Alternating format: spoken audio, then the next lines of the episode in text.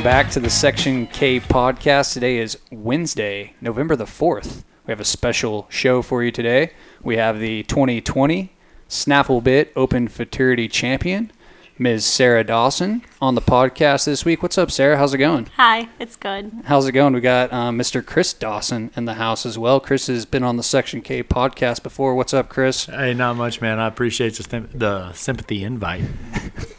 It's actually I'm not a standalone act. I'm, so I'm all in on being the coattail rider, though. It's cool. Come one, come all. Yeah. Um, you guys are a team through and through, so it wouldn't be right to have uh, one on without the other.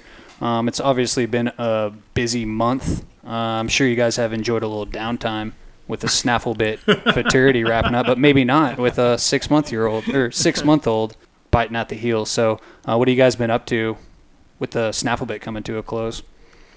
we did not go on vacation. Yeah, Sarah. So uh, Monday morning, 9:30, we slept in a little. At 9:30 Monday morning, Sarah had her trophy saddle on a two-year-old and was going back at them boogers. So uh, eh, the rest of y'all that are taking your time off, Sarah's not. So, Our employees were not impressed.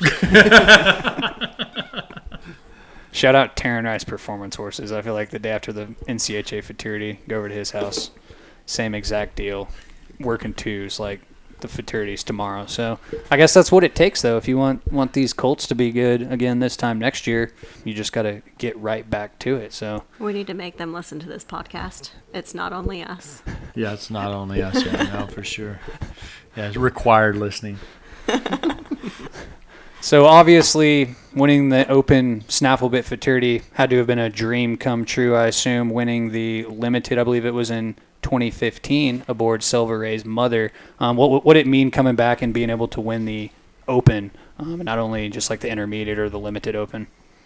Yeah, it, it was a kind of one of those far off dreams. You know, it's you always thought it would be cool, but so much has to fall into place for it to actually happen. So you don't really think about something like that happening.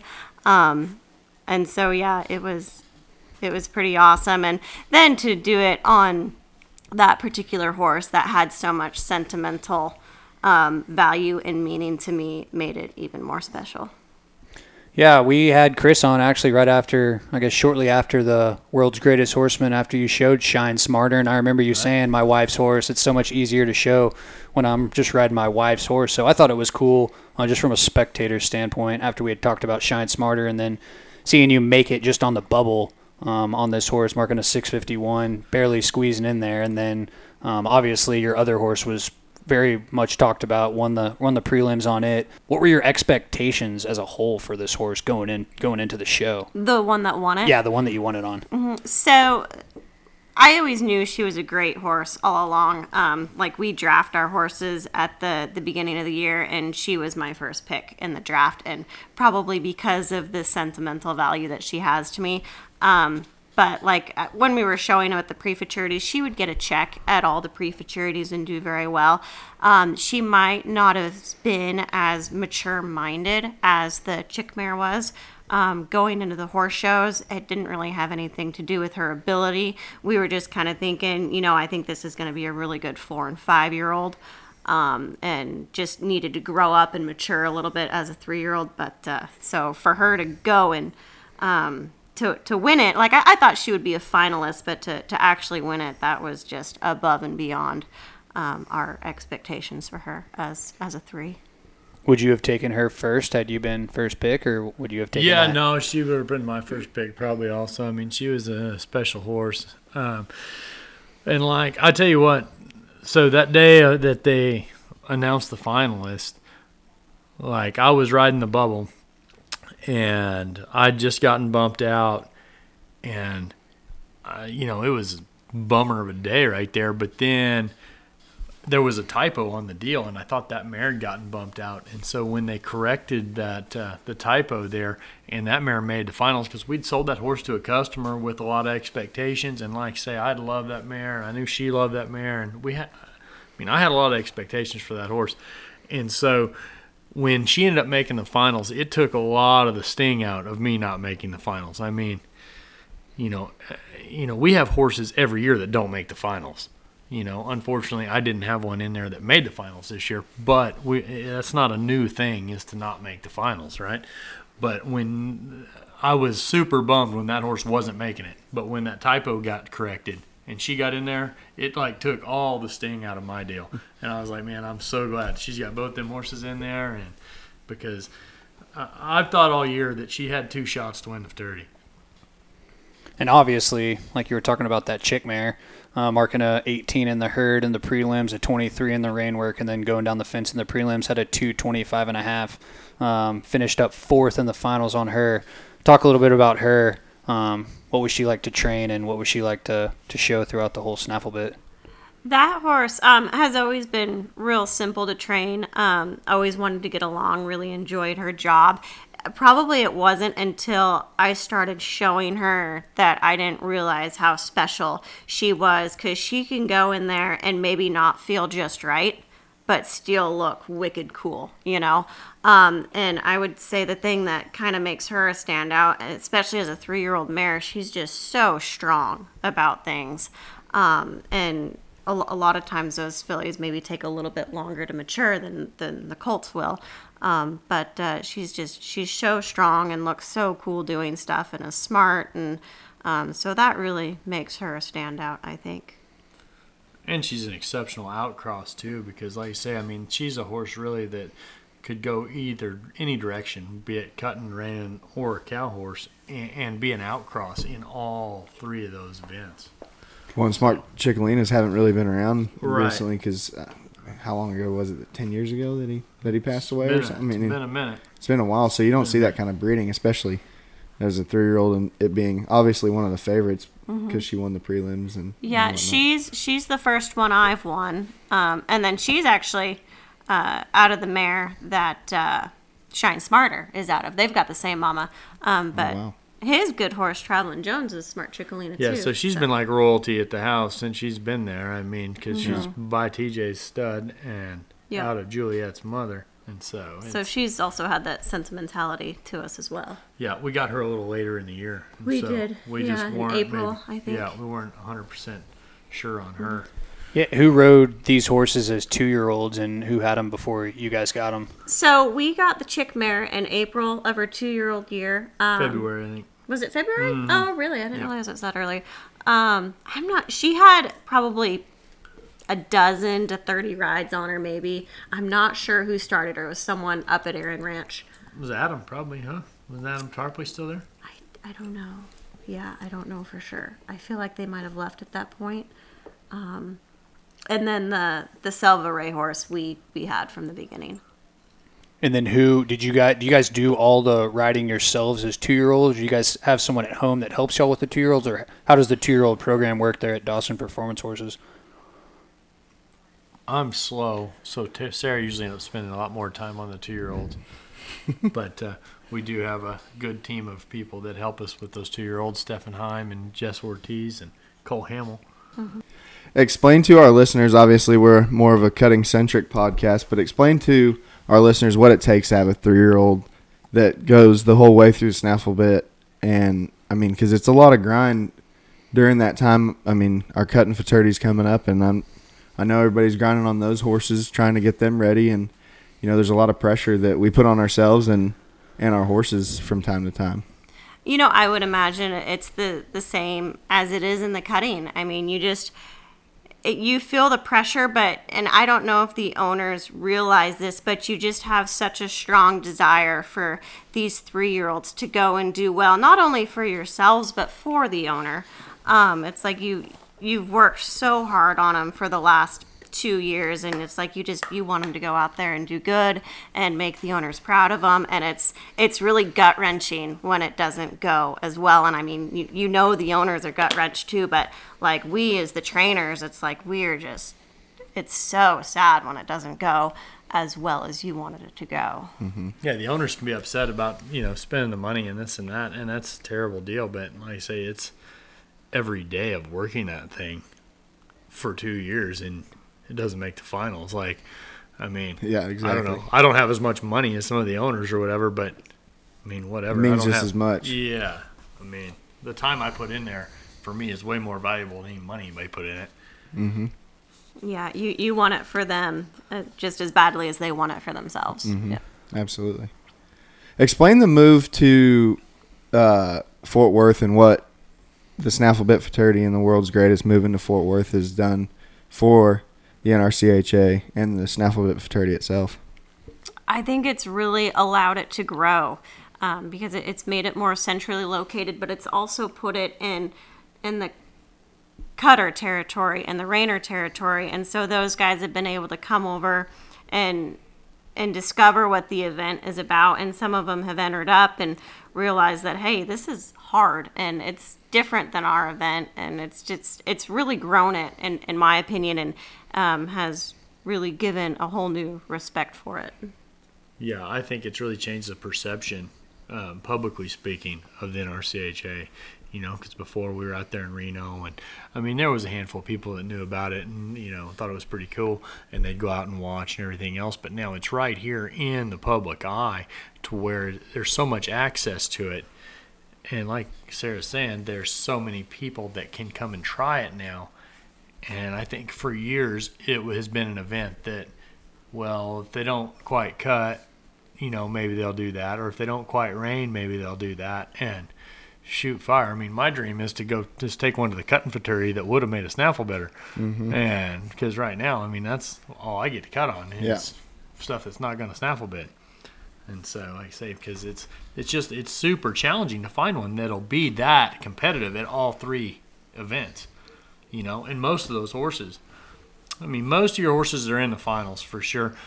I- If you would have just dialed them down to one event, would have been competitive Absolutely. at one or the other or both. You know. Yeah, that's what I see. rein or Is that it's changed that mm-hmm. perception, just like you said.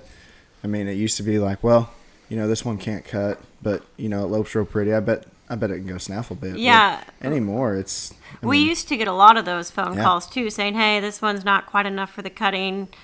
Try it for the snaffle bit." And we we get a lot less of those phone calls now Yeah. because you realize, I mean, it almost takes a better horse because they have to do all three events, and it's it's hard on them. perfect too. I mean, right and it's just and it's just different it's not necessarily i mean the three event deal is really hard and they got to be really good but it's just different you know I, I guess i for a while had this pre, had this uh, preconceived notion maybe overly idealistic that a cutter and a cow horse could coexist and that's a special special horse that can do that Those are the ones that we see at the world's greatest horseman. Call I me Mitch. yeah, mm-hmm. yeah. Hickory's I mean, those are. Hickory all those are. I mean, one in a million kind of horses, really.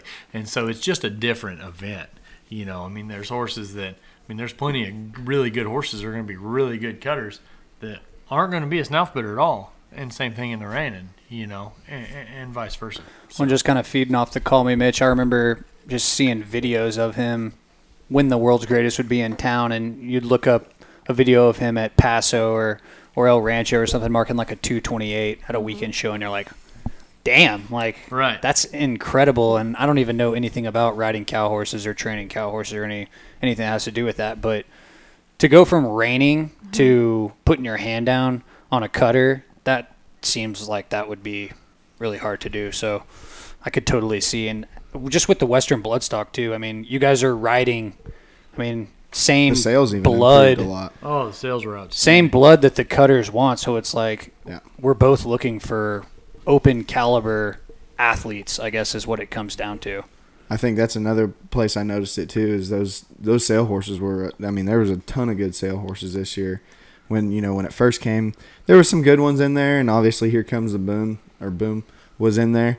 But this year, to me, there was a bunch of them that looked like really good horses that could go either way. Yeah, no, for sure, for sure. Well, that not- was the strongest I'd seen that sale. That be. good Metellus had come through. I guess it was the Futurity sale, but still another Yep. Western Ben bloodstock Baldus. sale. s- Western Did that bloodstock one sale. come from the the cutting sale? Yeah. Well, I believe he was. They put him in the Snaffle snaffle bit. bit sale last year, and then something he got sick like right before Oh, the really? sale, and I think they just moved him to the our futurity sale, and then uh, Miles actually passed him out and didn't sell him, and then Ben bought him after the sale, and That's a nice horse. yeah, he had a lot Hey, of success. you've been doing that cow horse for cutters. You better be careful this our sale and our show stuff. Well- you'll, you'll be over here and you'll be swapping sides here in a minute. I did. It was fun though. Yeah, did y'all watch Headland at all in the cow horse for Oh cutters? yeah, or- we seen him. We seen him. Strong third place finish. Yeah, just right out of the Second, buckle. second loser. Yeah, right out of buckle contention. No, but in all seriousness, in all seriousness, what how, what what are y'all's thoughts on the NRCHA incorporating the cutters and getting them involved with uh, doing some boxing and reining at at the snaffle bit? No, I think anything, anytime you can get new people to come and try the deal, is better. I mean, Yeah, I think it's awesome. And if the cutters want to do it, sign me up. Yeah. We've been I'll advocating for it for sure. Yeah. No, we've we've definitely been. I've said it the whole time I was there. I was like, man, we need to do something like this. Yeah, that'd it- be awesome. Clayton Edsel and I talked about it, and I was like, this it'd be fun. Mm-hmm. It's the same same concept both ways. It doesn't matter. Yep. We need to do it. Well, for and sure. it's just to me, how how hard could it be to save an extra set or two of cows and at the end of the day, whether it's in the Watt or wherever, just like I talked about going back to like a grassroots kind of deal, it would be so fun to watch. I, Mm-hmm. I'm sure that it would be heavily attended and, and very much uh, popular just as far as entries Dell go. Hendricks. I mean, has reined all his life and, and won a bunch of reining championships, and yeah, he, he dollar was at. Mm-hmm. yeah, and he was at this was his first time showing a snaffle bitter. No, he's done it for a few years now. He's been getting it on too, and Yeah. this guy's eat up with it. Yeah. like, He loves I it. mean, it is unbelievable to see a guy come from another world like that and be so incredibly eat up with a new event. He's it's so unbelievable, and passionate. it was so awesome to see him make. Ricky. Nicolazzi is another reiner too, isn't he?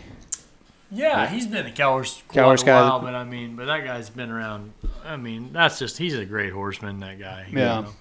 Well, and they've owned Wrangler, who has done the world's mm-hmm. greatest. That's and That's been awesome too. Yeah. And I know I've seen him there watching Wrangler, and you can see how pumped he gets for that. yeah. And then watching him in the finals this year was pretty cool. I thought. Yeah, we had him on our podcast there in the full contact, and he was talking about how many times he falls off. and like, and but I mean, but just to put to win that much in an event, and then to put yourself out there as much as he has, you know what I mm-hmm. mean? Like just to start at the bottom and just claw his way, and then be able to make the open finals at Snaffle Bit Futurity. Like, I mean, I was so pumped for him. Like. Seriously, the other thing that took some sting out of me not making the finals was, Was I'm Dell like, making well, it. Dell made it. So like Dell made it and Doug made it at 78 years Yeah. old. Like Yeah. Doug Williamson, 78 years old, makes the Snaffle Bit Finals. Holy crap! So those two guys and my man CJ Shotbell, CJ. he's been plugging around, plugging around, made his first open finals. And I'm like, I don't know how many bumps I took, but I'm like, man, if them three guys bump me out. I'll watch this year. I- I- you know, you hold on to your hats next year, but uh, yeah, Yeah. I'll watch this year if I need to. There were a lot of first There was timers five this first year. timers. Five. Yeah, yeah. Gusty. Yeah, throw and, uh, Gusty in there. Jordan, Jordan. Jordan and Williamson. Ben Baldus. Jordan Williams. Or Williams, yeah, Yep, that's Jordan. right. Not Jordan Williamson. She used to kick my tail in the youth back in the day. Mm-hmm. But yeah, Jordan was the one that overspun last year. He had a really good. Yeah, horse he won and the round in the Yeah. herd and overspun in the reining. Yeah, that was horrible. We Co- out- Cody we and I were talking about. He's kind of been around. I think he's obviously been around Boyd a bunch, being in this area. And my first interactions with him were just out of cutting. You know, I didn't even really know that he was that into the NRCHA stuff. And then you come and see his horses, and you're like, damn, like this guy knows exactly what he's doing. Yeah, Yeah. they It was good. it was so cool to see. I mean, everybody's face, you know, after they had they spun their cow around or whatever, and but like some of those first timers, you could tell. Like, I mean, it was just like, ah, you know, it's done. Even if it didn't go as well as they wanted it to, it didn't matter. Like, there's so much emotion there that that finals night with all those first timers, and Oh, it was well, so cool to watch those people. somebody was asking the other day about like so many people like fist pumping like on a 216 or 217 run. I'm like, dude, you don't understand how hard it is to get them cows worked in that Will Rogers. I mean, like, like you get worked in there on that finals night with that much energy in there, and them cows are eating on your hind parts. Like, you did something. If you Yeah. marked a 13, like. Throw your hat, dude. Like, it, like, don't be bashful about it. Well, like, and even it's cool. even those 16s and 13s, I mean, there's still a lot going on in that fence run. I mean, mm-hmm. it's not like they're just trotting around to stop these cows. Right. Right. the- And most of the time, they probably mark those 13s or 16s because they had a little bit of a mistake taking a chance or something. Yeah. Because I mean, it's balls to the walls, flat out. It's a Yeah. tough pen. I mean, yeah, No, that was it, Miles. uh, Brown, he come out there, and I mean, and it didn't go like he wanted to, but man, he took his shot, right? He took his shot to win, and it didn't work. And so, like, me and Russell are standing up there in the top, and we're like, dude, it's cool. You're fine, dude. Like, hold your head up, right? Yeah. Because, I mean, he's bummed, but yeah. It was his it was- first it- open finals no, too. he My made second- the open finals before. Yeah, Miss Scarlet's cat. Yeah, Yep. good horse. Yep. Yep. Yeah, and he kept his head about him this year. That one, he kind of, I don't know what he was doing. He went in there at rein work on the, the first time, Yeah. and he kind of went mucho fast. Yeah. it was leads going everywhere. That'll that'll happen from Yeah. what little reining I've done. Right. I was going fast when I was supposed to be going slow, and slow when I was supposed to be going fast. Clay Rozier and Nolan, they were at the back gate. They were like, "Hurry, hurry, hustle!" And then come back around again. They're like, "Now slow down, slow down." And I'm like, "There's just one circle, man. You're already telling me to slow down." So, and I could see, especially on a finals night, oh, there's nothing like them kicking a cow in on that Yeah. Will Rogers on finals night. That's dude. pretty cool. Like, Speaking of finals, uh, talk a little bit about the, the Hackamore class. It was it was well, God, God little- bless Taylor Sheridan, Paramount Pictures, and Yellowstone. That's all I can say. Yeah. The the bridle finals was next. I really wanted to lead the banner up for that too and do Yeah. the same Cor- arrangement. Corey asked him if they'd leave it up for the bridle, and Taylor said for 181,000, I'll leave it up. yeah, that was uh, like I said. I don't know. Like I was telling you guys earlier, I might have to take a little responsibility. I was first in that Hackamore class, and I looked up there and seen that banner, and I'm like, man, what in the world? How am I going to get around this? and I didn't ask the guys at the back gate, like, hey, what's up with this banner down there? and uh, but once I went, it was kind of it was stuck there for everybody else. yeah. And so mine shied off of it a little bit. It was funny. Mine actually got tighter running and stopping away from the banner. I don't know what was going on there, but she was like looking for the banner that wasn't at the other end. but uh, yeah, super cool of Taylor to uh, to come up and you know get let everybody get a first place check. I mean that was unbelievable That was because cool. you know, really everybody was pretty cool about it all the way through um, until they took the banner down at the halfway, Halfway point. mark. We're like, Yeah. no, no, no, no, no. No, you gotta leave it up now. No, it's been there. Like, I'm fine with, uh, I'm fine with them, uh, you know, whatever. If we got an extra obstacle out there, but uh, it's gonna be up there for everybody. Yeah. And then the bridle finals, Shine Smarter. yeah, You she was good. You guys were second. Yeah, Yeah, you were second on her. I was Yeah, fourth on Sally. fourth. Yeah. Man, them bridle classes are hard though.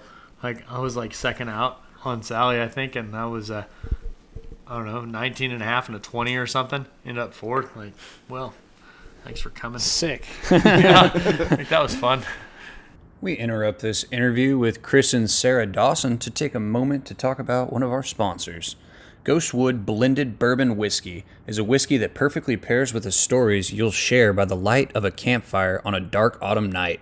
This blended whiskey is a classic bourbon with added depth and spice, a mild sweetness, and is barrel matured to absolute perfection.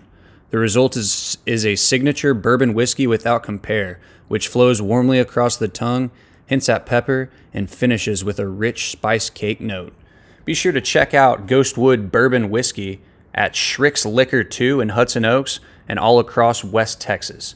Once again, check out Ghostwood Whiskey on Facebook as well as their website, www.ghostwoodwhiskey.com, to find a location that sells Ghostwood whiskey near you.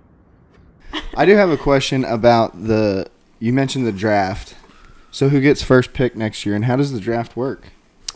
Well, we switch on and off. So last year I got first pick, and then this year he gets first pick, and so that's how that works. Is that why you were riding them on Monday right after the snaffle bit see see what the Figure draft out. picks were were working out to be? No, we we're pouring to the two year olds right now for sure to figure out what everything is and what they want to be. Um, but no, the draft works pretty good. Um 'cause cause yeah, we just I mean, we have about ten of those things, and so he'll pick one, I'll pick one, he'll pick one, and then we'll just go through until they're gone. And- Credit Winston and Paul Hansma for giving us that idea. Yes.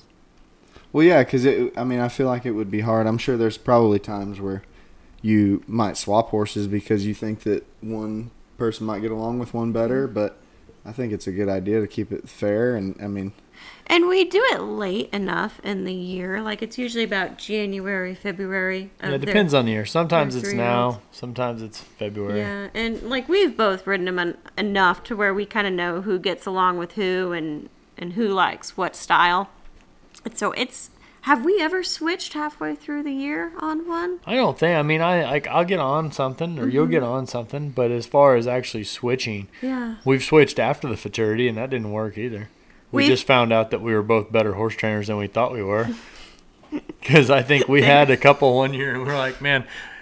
I don't know why you're fighting that so much. Like that's an easy fix. I can fix and that in a week and or they two. were still terrible.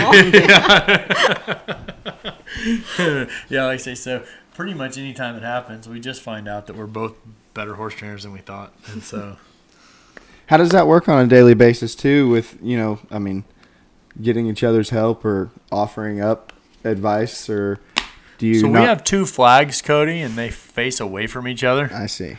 So I feel like we handle it very well. I mean, Well, I think so. there's been a there's been a learning curve. I mean, like I mean, there's not very many people that are in this situation, though. I don't think, but uh, no, it's I think it can be a really good deal, you know. And like you say, because I mean, how much do you get out of going and working with your buddies? You know what I mean? Like now, do you want to work with them every day and have them have your input? No.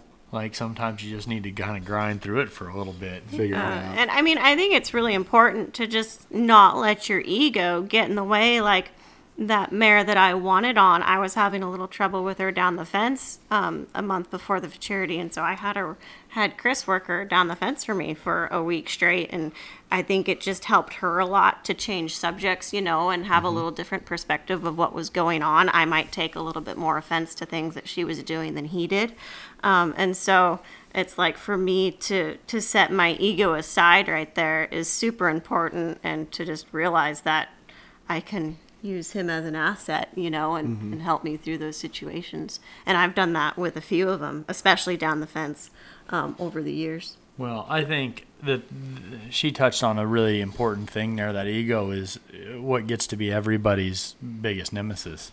You know, I mean, and, and not necessarily from an arrogant standpoint, but just that, you know, if you can't set that aside and what is going to do the best for this horse today, then, you know, I, I think you're setting yourself up for uh, failure.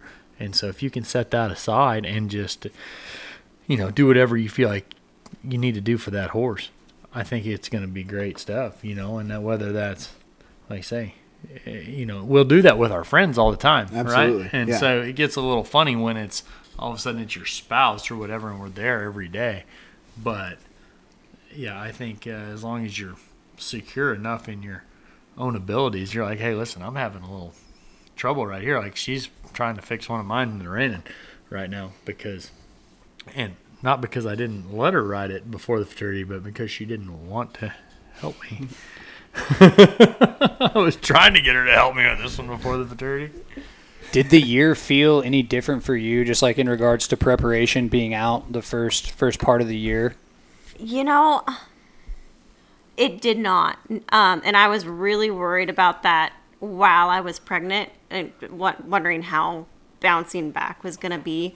But um, for me, and I realize it's not like this for everybody, but I am very fortunate that it was a very seamless transition. And I mean, I felt like I can kind of pick up right where I left off. And uh, yeah, the, the whole pregnancy thing for me was was very easy and couldn't have gone any better. So I'm very blessed that I didn't have any complications there.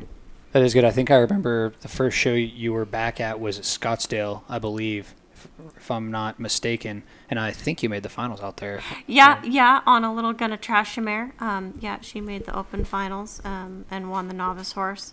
Uh, and so that that was nice too, and maybe like a little confidence boost, like being so close to having Hadley, um, that things were kind of on the right track at least. She's being pretty modest here, but like I say, I don't think this happens for everybody. But she had a whopping 16 days off. I don't recommend that though. Yeah, two days before having the child. It's she probably stopped not F- riding in FDA 14 approved. 14 days after. Um, yeah, so the get you doctor some was of not that. aware. when you really think about it, like that's a pretty solid year. Like you win your sports premier event, you have your first child. right. Like Not those just are- win it though. fir- First and fourth. yeah, right? first and fourth. Yeah. Yeah, no, no. 2020 is gonna hold a special place in my heart for sure. Yeah, All the pictures of you wearing a mask. yeah. Were, were you wearing masks in the victory? Did you all have to wear masks in the victory? I was gonna say. no, it was pretty lax there in Fort Worth. Yeah. It was, we were luckily it wasn't. A, you know, I mean, South Point. God bless South Point for letting us have events out there. Mm-hmm. And, and, and you know what? Like that's really the only show that we've really had to wear masks the whole time. But the rules were the same for everybody the whole time, and we were totally cool with it. And yeah, Yeah, it so- seemed like the snaffle bit wasn't as strict I was on very relaxed about it. wearing a mask as the Derby back in July. Yeah, we had our prefecture there in August, and they kind of lost my confidence because the rules changed midway through the show. Like when we started, you were supposed to have your mask on all the time. By the end of the week, it was like, well, if you're in your seats, you don't need to have a mask on. I'm Yeah. like, well, apparently y'all don't really care. So, um, yeah, I'm out. And so, like I say, when you go to changing the rules, that's when it gets a little funky. A little funky. Obviously, 2020 Snafflebit Futurity was memorable. We talked a, a little bit about it before we started recording, but you were first on one, fourth on another, and then you had one fall on you in the in the prelims. Yep. In the rein work. In the rein work. Is that set. not normal? I guess. I guess you're probably gonna more than likely have It- one fall on you in the cow work. It's very abnormal for one. Unless Sarah does it intentionally because he was out of lead for three points. Nobody remembers that because you fell down. True. I wouldn't have known that anyway, though. It's kind of like if you hot quit one in the cutting and then it fell down and be like, "Oh my God, Caden, are you okay?" Yeah, but, like, oh, I'm just oh, I trying to- forgot about that hot quit. if I fell off, it would be so hard to show even the next week. I feel like it would just mentally be hard for me to come back from that. She's a that. sociopath. Jesus. I feel like you haven't fallen off enough. Definitely not in Fort Worth at the premier Oh, event. yeah. I mean, Well, she mean, rode that- him to the ground. I mean, her horse fell down. down. It wasn't like she just rolled is true. down there and That fell off true. of him. That is true. That, does, might that shake does happen in the in the cow horse event more than it tends to happen. In Oh, our- way more. I can count on one hand how many times I've seen someone fall in the cutting. The most memorable fall in the cutting off subject is Wild Hickory Bob and Justin White in the World Finals one year. I don't know if you remember that.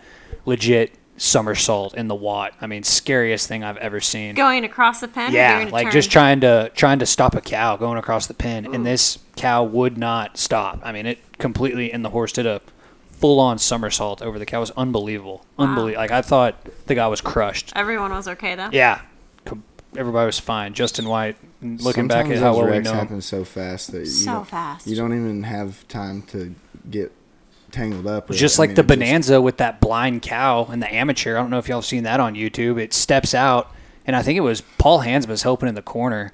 And I mean, the guy is just coming across the pin, and this cow is blind and its left eye and just doesn't see the horse and just steps right out there. And I mean, Horse just T bone. Oh, it, yeah. it was it's scary. But yeah, just me- like you said, it just like that. I had me a wreck at the Bonanza one year in Glen Rose. That's was, where this one was too. it was bad. Glen Rose is a good place for wrecks, but it's I not guess. necessarily horse showing.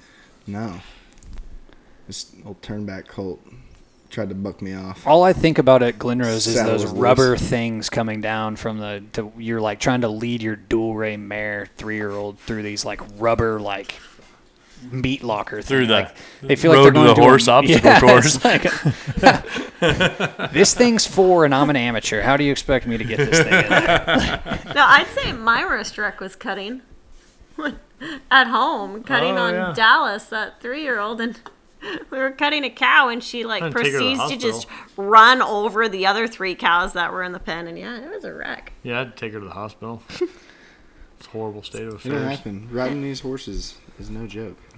I'm gonna tell you, I've had holding herd. I've gotten into more crap holding herd. I had a guy jump a cow over me in Pueblo, Colorado one time and like hang his foot through the tarp on the fence. And then I'm in the Watt and a gal comes running around there in the amateur class and like turns the corner and is running straight at me, like I grab her saddle horn because this horse is falling down and is gonna crush her into the concrete wall. Like her breast collar cuts my leg. Like I'm like, this I should get hazard pay for this. Full contact. Wow. Yes. Yeah. No Full pun contact. I'm like, son of a gun, dude. This is just the herd work for crying out loud. Let's not kill everybody. NCHA cutting, full contact. Jesse Lennox is the king of uh, corner guy ranks. Really? Oh yeah, Well, if he'd just be still for a minute, yeah. He's not that. He's not that tight. he's not the be still kind. No, he's a he's a mover. Brad Butchery at the Snaffle Bit Futurity is turning back for John Rozier. John didn't like the horse that Brad Butchery was using to turn back on, so he made him get on his horse. With 11 seconds to go in the run, Brad gets bucked off in the center of the arena. I mean, Ruins, ruined John's run. ruins John's run, and he's Oh, on John's man. turnback horse. It was Oh, the most classic thing in the world. that is awesome. I mean, drilled him right in the. I mean, dead center in the arena. Smoked his That's ass. awesome. Those stories, like when shit happens like that, are the best. I love. I mean, it's you never know when something like that can happen. Jesse will have one just blow up in the corner, like just come undone. He's 'cause usually he's trying vibrating. to. 'Cause he's- Like, just be still for a second. He's trying to get there where he knows he's supposed to be. He can't get his colt there, so then he still tries to get there to stop the cow, and his horse a lot of times just doesn't. This episode is also brought to you by the PEA Nautilus Saltwater Spa. The PEA Nautilus Saltwater Spa is a spa designed for equine animals to help prevent lower leg issues and disease. The PEA Nautilus Saltwater Spa is trusted by trainers, owners, and veterinarians to keep the equine athlete feeling their best. Be sure to check out the PEA Nautilus Saltwater Spa at this year's 2020 NCHA World Championship Futurity. They're going to have tons of deals uh, rolling throughout the show um, to fit your horse's R&R needs. Also, be sure to check out the PEA Nautilus Saltwater Spa Facebook page ASAP. Like I said, check out the PEA Nautilus Saltwater Spa on Facebook, and Dr. Tyler Troop and Candler will get your horse dialed in and get them feeling their best. Where'd you grow up again? California. That's right. I think I knew that. Southern. Uh, both northern and southern. Um, southern for the second half of my childhood, so like high school years. Yeah. Mhm. Yeah, near Santa Barbara. How'd you get into cow horses? Uh, my dad probably. Uh, he started doing the cow horse deal, um, and it was when I was like 14 or 15, and I- I wanted to tag along, and so we both started doing it together, and so I showed in the youth. And who'd you work for as you moved up in the ranks? Yeah, uh, Sandy Collier, John Rozier, and then Carol Rose. So Sandy Collier is the only other female Yes. to win. That's kind of cool. I didn't know that. So did you know Gusty growing up out there? Or?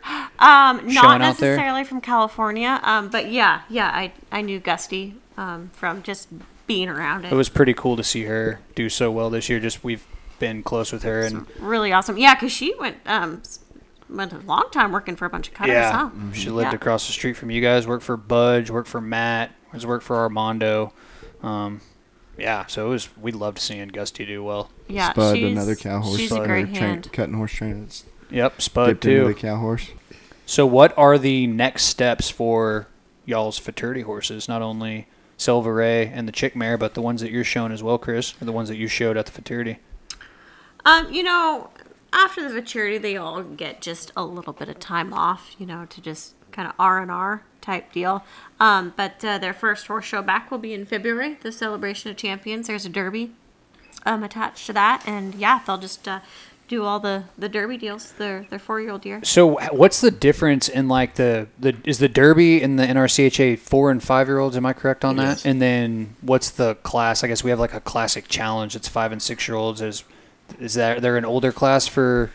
We don't have that. We have the four and five year olds for the derbies, and then uh, basically then you move into the two rein as a six year old or any age as long as they haven't been down the fence in a bridle, and you can do the two rein, which is uh, just a bridle with a bosalito under it, and so there's basically just a lot of reins to get tangled up in, and but you can have your fingers between them and kind of help them a little more. and so it's kind of a green bridle class. Well, my dad, my first like intro to the just horse world in general was just like the vaquero style of horsemanship. So my dad had all sorts of bosals and horsehair mecates and all sorts of crap. So that was kind of my first intro to the horse world was just like hearing about horses straight up in the bridle and two rein and all that stuff. So coming and seeing like there's a two rein class, like y'all have like a big loop com- competition too later on, or Well, it would be nice. It would be nice, but no. Like uh, if we had this year, I think uh, Chad Blaisdell would have won it. They had a ranch and heritage there at the Snaffle Bit, and he uh, darn Oh, sure give it the. Jordan Valley That is action. one of the cooler things that they on. offer. Is the isn't there like a cowboy class too? Like I saw The- Kelsey Love was shown in the. Yeah, no, there is, and it's. I'm gonna tell you what. This is the first year um, Holy Cow is eligible for that ranch and heritage, so I went over there and showed with our buddy Matt Cook, and I was so nervous. Like, and then I get over there and come to find out it's just the same pattern that we would have run in a cow horse class, and then you box and go down the fence, and then you pull up, and then you go rope it. But I was so nervous. Like I had butterflies like the first time I ever showed. Like it was it was so much fun. Like I mean I was all the way in. I got uh, you know I think I ended up third, but uh, it was it was fun class. Was that the guy you were talking about? That um, just the good old boy that you were talking about on the last podcast. I can't remember. I think he won the intermediate. Maybe that you talked to, told him congrats. And he was just Todd Fish? Oh no no no, uh, Brent Brent Pollock Pollock, the guy non-pro. the non-pro. oh the non-pro, Mm-hmm. non-pro. Yeah, Was he from like a cowboy background too, or I think so. He lives up in Idaho and raises all his own, and Yeah. I don't know that much Just about a him. good old boy. And he was for some reason I Wouldn't thinking change that. if he could. mm-mm. Wouldn't change if he could. now I know they raise all their own horses, and he trains them all himself, I believe, or probably. I mean, I'm sure he gets some help somewhere, like we all do. But, Mm-hmm. um, yeah, No, I'd say like as far as what's next for these horses, I'd have to say there's a big hats off to NRCHA because they've worked really hard to um, really raise money and sponsorships for the two rein and the bridle, and so because like before it seemed like the four and five year old years was it for these horses as far as an opportunity to win money. But now it's like there's a reason for those owners to keep the horses in training to, to go show in the two rein and then after that um, to go show in the bridle. And it was really exciting. I was looking down like the list um, of the open bridle horses this year at Snafflebit because they have the, the year the horses were born. And there were a bunch of horses that were over 10 years old in that deal. And so for there to just be that longevity in these horses' careers and somewhere for them to go to keep winning money is really exciting. Right, and that's the horsemanship aspect of it too. You know, I mean, Snafflebit is uh, probably the biggest paycheck they're really going to get to run at, but keeping it in perspective that that is the first horse show in these horses' career, and trying to build a bridle horse. You know, and, and and shout out to Jay McLaughlin. I think it was really his brainchild to get some money into the two rein deal, mm-hmm. and that has really taken off because before you'd have the futurity, you'd have the derbies, and then you had a select, select group of bridle horses that were good enough to go be in the bridle class, and it was a smaller group. But by putting that money in the two rein, those horses are able to stay in training and be able to keep going and keep winning money and develop into bridle horses is really, I mean, it's grown us exponentially. I well, think. and and I mean, it's probably no secret that showing a bridle horse that's trained is a lot easier than showing a three year old. So, so much fun. It's a it's a good way to get people into the sport and Mm-hmm. get them hooked on doing doing Well, this. And, we and see being that a part of it. lot too, Cody. I mean that people want to be like, oh, I want to get in the cow horse. I'm gonna get a three year old. Well, that's kind of silly, really. I mean, because like I'm gonna. It's kind of like I grew up in Nebraska up there, and we were near a BLM, and we'd have people show up and be like, "Hey, we uh, adopted this Mustang for our five-year-old kid, and we would like them to grow together." Well, that's the most ridiculous thing I've ever Not heard in happen. my life, right? like, we want to call the authorities on child abuse for you right now What you have here, lady, is a feral horse. right? exactly. And so, like you say, if you want to get into this deal, the best way to do it is to get a bridle horse that kind of has an idea about what's going on and go show a little bit and find out whether or not you like this or not. And then kind of scale back down, like then get a Derby horse, then go to the futurities. But so many people just think, oh shoot, this looks easy. I'm gonna get a three year old. All right, well that suits us just fine because we love added money. Yeah. And Exactly.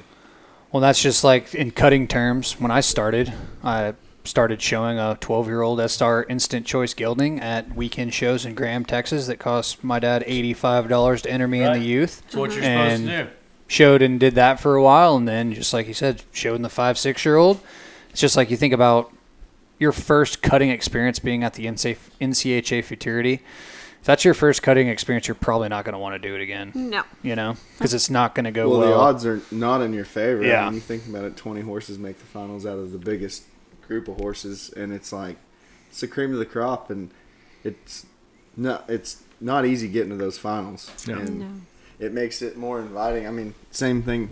Like I had an awesome experience. The horse that I rode in the cow horse for cutters, she was trained, and all I had to do was just point her in in the direction we were supposed to be going. But it would have sucked if I would have had to know more. Right. Try and jockey this thing around Yeah. two handed. I, I had Yeah. no idea. I was just like point, and when it was time to stop, just pull back and say low, and that was it. And it made it enjoyable to where I want to try this. You know, I want to get on one and a younger one, and hopefully a Metallic Cat, and try to go show it. But I'm darn sure. I mean, entering up for the futurity is probably not going to be in my like real soon future, but Right. at some point it will be. My amigo Casey Deary, he shows up uh, at the world's greatest horseman and decides that's going to be his debut cow horse show. When he got done, he was like, "Maybe I should have went to a weekend show." And I'm like, "Well, yeah, duh. I mean, right? Maybe try this somewhere But the best part about that story is he went off pattern in the rein rein work." Yeah. Well, that's what happens at the world's Two, greatest, million though. dollar reiner? Yeah. Oh yeah. I don't know how many times he's won the futurity and everything else, and he's outstanding. but yeah, went off pattern in the rein work. But uh, you see that all the time. Like your best ropers miss. I mean, your Did you best say cutters. Don missed a cut? I in the- yeah, like Adon went to the futurity. Uh, went to the futurity when he showed Cat Diesel, and he had two that year. And the other horse that he showed that year, he missed a cut for crying out loud. I was like, dude, of all the things that I thought were gonna go wrong this week, you missing a cut was not one of Yeah, them. that's like Spud told me. He's like, "Hey, mate, I'm I'm lost my first cow with two hands up." right. He that was a sad day. I was like, man, I cannot even imagine. Like, even you Right. just Spud in the fit- at the NCHA futurity has been automatic for so many years. It's right. got multiple in the finals, and he's like, I've, I've lost a cow with two hands, like with my hands up. Like, and using them, not Yeah. just like two. Right. Yeah. You're using Yeah. them. Actually pulling. Yeah. So, talk a little bit about your owner. Uh, Silver Ray was owned by Sherry Jameson. From what I understand, she's been a pretty big proponent of the cow horse um, and just raising horses and entering horses. So, um, what, what do you want to say about Sherry? she has, you know, she's been in it a long time and she's done so much for the NRCHA over the years and has, um, I mean, just been such a big, big advocate for the sport. And she really has an, an amazing story. And so for, for her to be able to enjoy the success, um, I, I couldn't be, it couldn't have happened to a better person, really. Um, it's, it's very special. When did she acquire this horse? Uh, we sold her, uh, what would it be, October of her two year old year. Nice. Yeah, we took her in the snaffle bit last year as a two year old and showed her to her. And like I say, she just had the trust in us. And like I say, watched how that horse, you know, came into town and performed in town as a two year old and decided to get on board with it. And so, yeah, it's super cool to see that uh, that pay off for her. Yeah, it's really neat. And then she also has horses with Corey Cushing Yep. too. Um, and so he won the world's greatest on one of her horses That's right. actually. But uh, just an amazing lady. Yeah. And Yvonne Matthew had uh, brought her into the industry years ago, and he was he was a great horseman himself. And then she had horses with uh, Nicholas Bartholomew after that, and like I say, she's been around a, a long time, and like I say, has really done a lot for the sport, and has. Uh, yeah, it's not like just she didn't just show up on the scene, you know, and like I say, so She's paid her dues. yeah, for her and Yvonne, you know, for their dreams to kind of come true here, winning the Snaffle Bit Futurity is pretty darn cool. Well, how important is it for a customer to buy in and just tell you, hey, whatever you guys think is right, whatever you guys want to do, do? I mean, how important is that at, for you I- as a horse trainer? I think in any in any discipline, that's the way to go, right? I mean, find somebody you trust and Yeah. let them start help you make some decisions. You know, I mean, you'll have a lot of owners that'll show up and be like, "Hey, I just went and bought this horse for two hundred thousand. It's supposed to be the futurity champion. Here you go." I don't think you realize how important it is until you get those customers that don't give you that liberty, and then you're like, "Whoa, this just got a lot harder." Um, and so, yeah, for them to just to trust you to do your job the way it's supposed to be done is huge. well, for me, there's no, there's a reason why those people own horses that win all the time in the Yep. open. You know, Mhm. Well, and it's I mean we kind of touched on it before or earlier, but I mean nobody wants to do good as much as you do, and and it's not like you go down there and you're like, man, I really just hope I miss the finals, you know, and and to have those those customers that have that trust in you and your program is like it's icing on the cake, you know, it's it makes it that much more sweeter when the victory does come. I think. Yeah, mm-hmm. I know. Like for me, two years in a row, I've missed the finals for Holy Cow for by half point, two years in a row now, and I mean on pretty darn good horses, mm-hmm. and it just didn't work. You know. That's part of eh, it. It's part of it, you know. And so, like I say, every year you have. I mean, it's seldom to have a year to where you make the finals on all the horses you brought. Like whether you bring two or whether you bring six. I mean, to make the finals on all of them is a rarity. Absolutely. And so that you, I mean, everybody has a pretty good, you know, we've all are pretty practiced up at not making the finals for people, and it sucks, but it's just part of the game. Yeah, and that's the thing. It's like each horse you bring there, it, they have a story, and the owners have a story, and you hear about the ones that are- are in the spotlight, but then it's like th those other ones that don't make it. It's I They mean, still have that story too. they still just- have that story. Their story didn't have the ending that the the other ones did. Exactly. Mm-hmm. You know, and it's funny because you'll have those customers too that seem like, I mean, they're the best customers and they give you every opportunity to do good. And it's like, for whatever reason, it's like they just end up right under the line every year. And it's like, what in the world is going on? Like, wow. what do I got to do? What's happening Yeah. here? You know, and I mean, am I just trying too hard for that person? Which, I mean, you just don't under. Uh, that's a that's a phenomenon that I don't think that the owners understand that we go through, and I don't know if your general public understands, because, like I say, you'll just have these great owners that all they want to do is you to do good, and even if they're buying horses and doing everything right, but it's just not working. I don't. I mean, That's it just the hard. and That that's sucks. that's a lot of times where that story gets even sweeter. Mm-hmm. You know, I mean, because then yeah, four or five times this has happened, and then Yeah. you finally make the finals on them, and it's like, Yep. heck yeah, exactly, finally. exactly.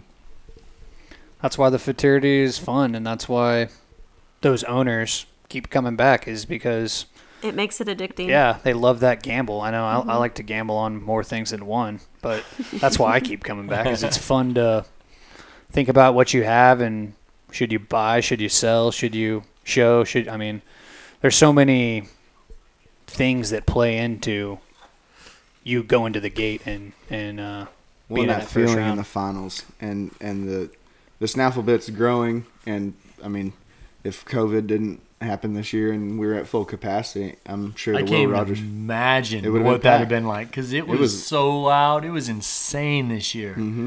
and, Insane. and that's addicting too. Just that that energy and that emotion. I mean, everybody's pulling for everybody.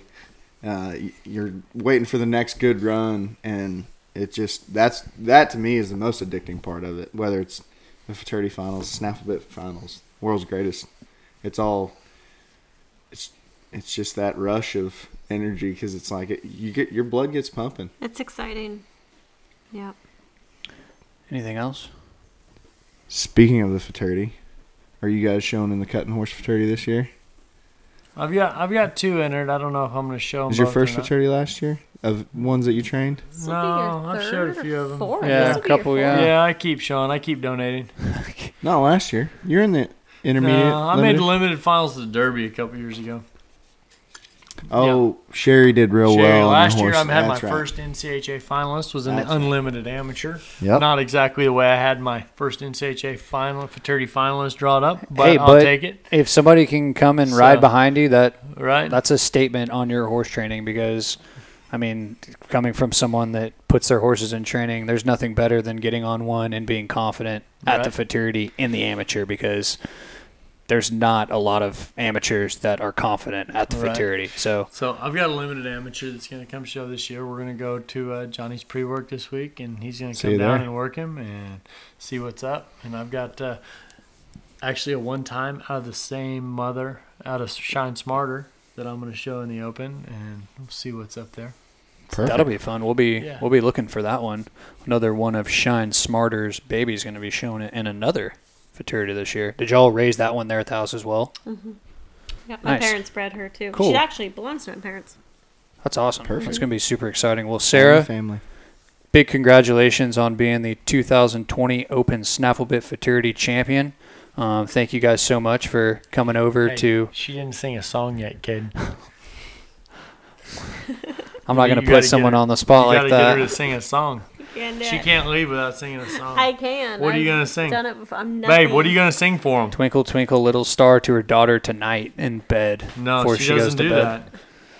I'll sing you the pickle song if you really want to hear it. We want to hear the the pickle song. The pickle song is getting to be. It's gonna be the most famous song in the world by the end of this week. Okay, I need quiet. Okay. Quiet on the set. I'm a cucumber. I'm a cucumber. I'm a cucumber. Please don't take me to the pickle farm. That's it. I don't That was awesome. I don't even know what to do with That that. was awesome. It's not better than it was the other night. Right? Whatevs. I thought it was pretty great. good. I thought that was pretty good. Does Hadley like it? She loves it. Have That's you all ever that sang it, matters. Hadley? No, But she loves it. she, she loves it. Yeah. No, but seriously, congratulations. Thank, Thank you. you. so much. Um, we appreciate y'all's friendship. And uh, be sure to check out Cow Horse Full Contact. Tons of good content going to be coming out from the Snafflebit Futurity, if Hey, I'm not and mistaken. we've got and we've got uh, I don't know. Hopefully Ben gets it edited down, but uh, we've got some Buster Welch stuff Yeah. coming out. So uh, pretty excited about that. I know pretty I'll be excited about listen, listening to that. Yeah, it was Father fun. of cutting. It was I'm fun. sure there's a bunch of knowledge thrown around. Yeah, like we were hung out with Buster for like eight and a half hours down there at his house in Abilene, so it was uh, pretty entertaining. That's awesome. Yeah. Well, thanks again, guys, and uh, we'll be seeing y'all down the road. Thanks, guys.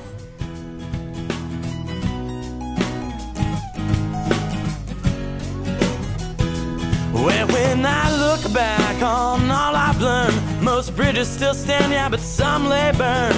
Love that was made and the love that was lost, it's been worth it despite all the cost. Promises were made, but most were broken. Words I needed, I always left unspoken. Some say scars only heal with time, so it seems I've left my hourglass behind. When the road ends, though, I'll find another way. I'll follow that sunset to brighter days. So let's raise a glass to our memories. Hope we have many more times just like these. Cause before you know it, my friend, we'll be gone, gone. And hopefully you have someone to love. Hold them tight and raise your glass, above. Before you know it, my friend, we'll be gone, long gone, gone, long gone.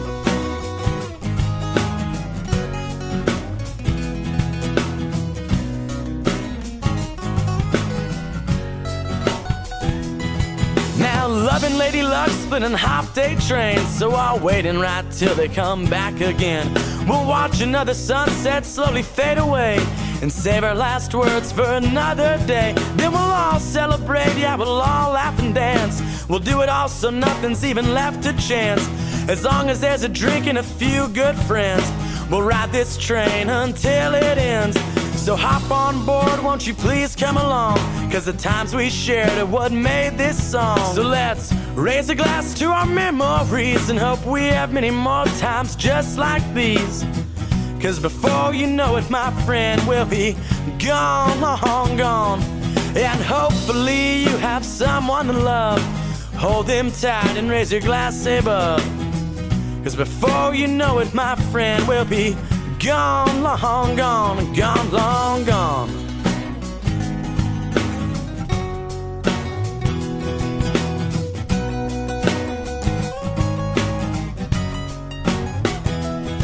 So I'll keep on going, I'll keep on trucking. You tie me down, I won't stop bucking. Gonna keep picking on these six strings. One day you'll see what my music brings. And I'll thank all the ones who said to never quit. And I'll laugh at all the others who gave me shit. Regrets they travel hand in hand with age. My remedy's waiting for me up on center stage. One day I'll be up there, yeah, in the spotlight, just doing what I love, and everything will be alright. Everything's gonna be alright. Oh, everything will be alright tonight. So let's raise a glass to our memories and hope we have many more times just like these. Cause before you know it, my friend, we'll be gone, long gone. And hopefully you have someone to love. Hold them tight and raise your glass above. Cause before you know it, my friend, we'll be gone, long gone. Yeah, gone, long gone.